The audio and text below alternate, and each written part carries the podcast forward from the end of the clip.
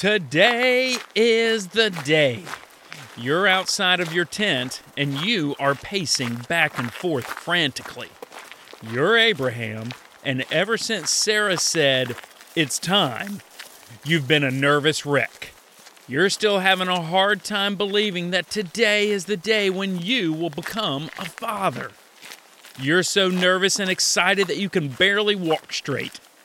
You can hear your wife in pain as she is getting closer to giving birth. You take a moment and pray to ask the Lord to protect your wife and your child. All of a sudden, everything goes quiet. For a moment, you fear that something has gone horribly wrong.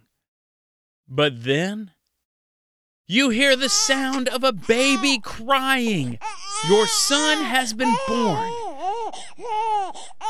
They call you into the tent and hand you your baby boy, Isaac. As you stare into his beautiful eyes, you realize that all of the waiting, difficulty, and pain were worth it to experience this very moment. You briefly remember God asking a year ago, Is anything too hard for the Lord?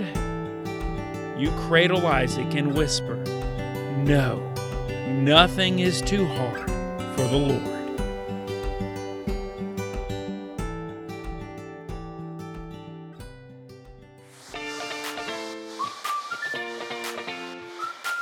I'm Pastor Michael, and this is Chicken and Waffles, the Bible podcast for preteens, where learning and obeying God's Word creates preteens that are unique and unforgettable, just like Chicken and Waffles.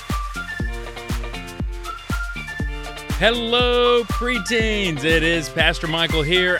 I am so glad you are back for another day where we get to discover how to become unique and unforgettable by learning and obeying God's Word. Now, I know many of you are obeying God's word in your everyday life, and I would love to hear how you're doing it. If you're brand new, you may have never heard me say this, but you can go out to my website, chickenandwafflespodcast.com, and click on the microphone and leave a 20 second voicemail about how you have obeyed Scripture. And I may be able to use it in a future episode. And I want you to remember that whenever you share your story, you'll be encouraging another preteen to obey God's word too. So go out there, let me hear from you. I would love to know how you are obeying God's word. Well, today is a day for a party. It's time to celebrate. Hey, make sure you go get your balloons and your party hats, okay? And put out those streamers, get some cake, because Abraham and Sarah's son has been born. We're in Genesis chapter 21, and let's find out what happens starting in verse 1. The Lord kept his word and did for Sarah exactly what he had promised. She became pregnant and she gave birth to a son for Abraham in his old age. This happened at just the time God had said it would. And Abraham named their son Isaac. Eight days after Isaac was born, Abraham circumcised him as God had commanded. Abraham was a hundred years old when Isaac was born, and Sarah declared, God has brought me laughter. All who hear about this will laugh with me. Who would have said to Abraham that Sarah would nurse a baby? Yet I have given Abraham a son in his old age. All right, let's take this exciting passage. And what's our first question that we ask? What does it mean? Man, I love how this passage starts. Verse 1 says, The Lord kept his word and did exactly what he had promised. Abraham and Sarah had to wait for a long time for the Lord to keep his promise, but he stayed true to his word.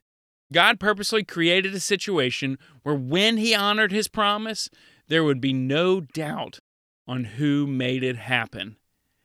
Abraham and Sarah were way past the age to have children. Abraham was 100, Sarah was 90.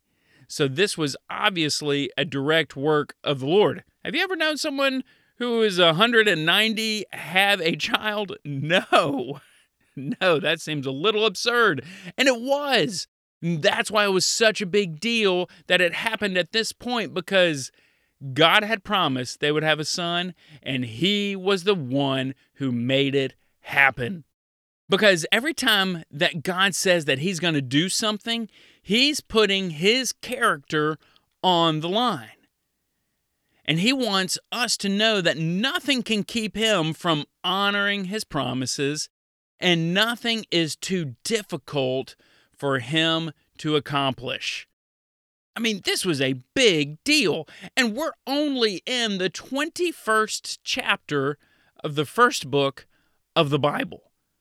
There is so much more of the Bible to go, and the rest of the book is filled with accounts of how God accomplishes the impossible on behalf of his people. He went on and defeated their enemies. He moved water out of the way so people could walk through seas and rivers on dry land. He provided for people's needs miraculously. He healed people from incurable sicknesses and diseases. And then he himself came to earth in the form of a person to die and provide a way for eternal salvation, even though it was impossible for us to get to heaven on our own. So when God asked the question, Is anything too hard for me? You know what he's going to go and do? He's going to go and prove that there is nothing that is too hard for him. Wow. I love today's episode, and I want you to remember our big idea is that nothing is too big or difficult to keep God from honoring his promise. So, what is our second question? Let me hear you say it. What should I do? That's right, that's our waffle question. Now, I told you today was a party day, right? Imagine in this moment the laughter and the excitement and joy that everyone felt when this child of promise was born. And I'm sure everybody was hopping and laughing and running and singing and high fiving and whistling. I don't know why they would whistle, but maybe they were. And anything else that you can think of to celebrate because everybody loves it when God does amazing things. When people are waiting on God to do something amazing and they're waiting and they're waiting and they're waiting, and then God moves in an amazing way, there is so much to celebrate. So here's my challenge to you. This is what I want you to do because we're, we're in the party mood here, okay? I want you to list out all the different ways that God has provided for you and or maybe protected you throughout your life. Then I want you to pick a song that is all about God's strength and power. And the next time you're in the car, I want you to p- turn it up. Turn it up really loud, or as loud as your parents will say it's okay. Roll down the windows and have everybody sing along at the top of your lungs.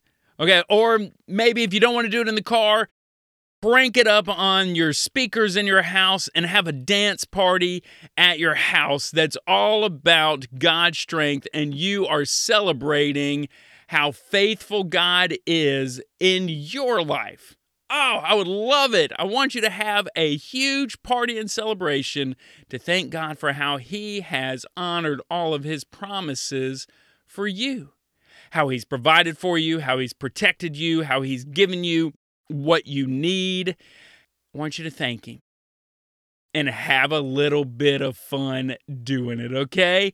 Hey, after you do this, I want you then to hop on my website, chickenandwafflespodcast.com, and leave me that 20 second voicemail about how God has one provided for you, and then what song you sang with your family at the top of your lungs and you had a dance party too. I want to hear those two things because I want to be able to celebrate with you and I may even be able to use it in a future episode.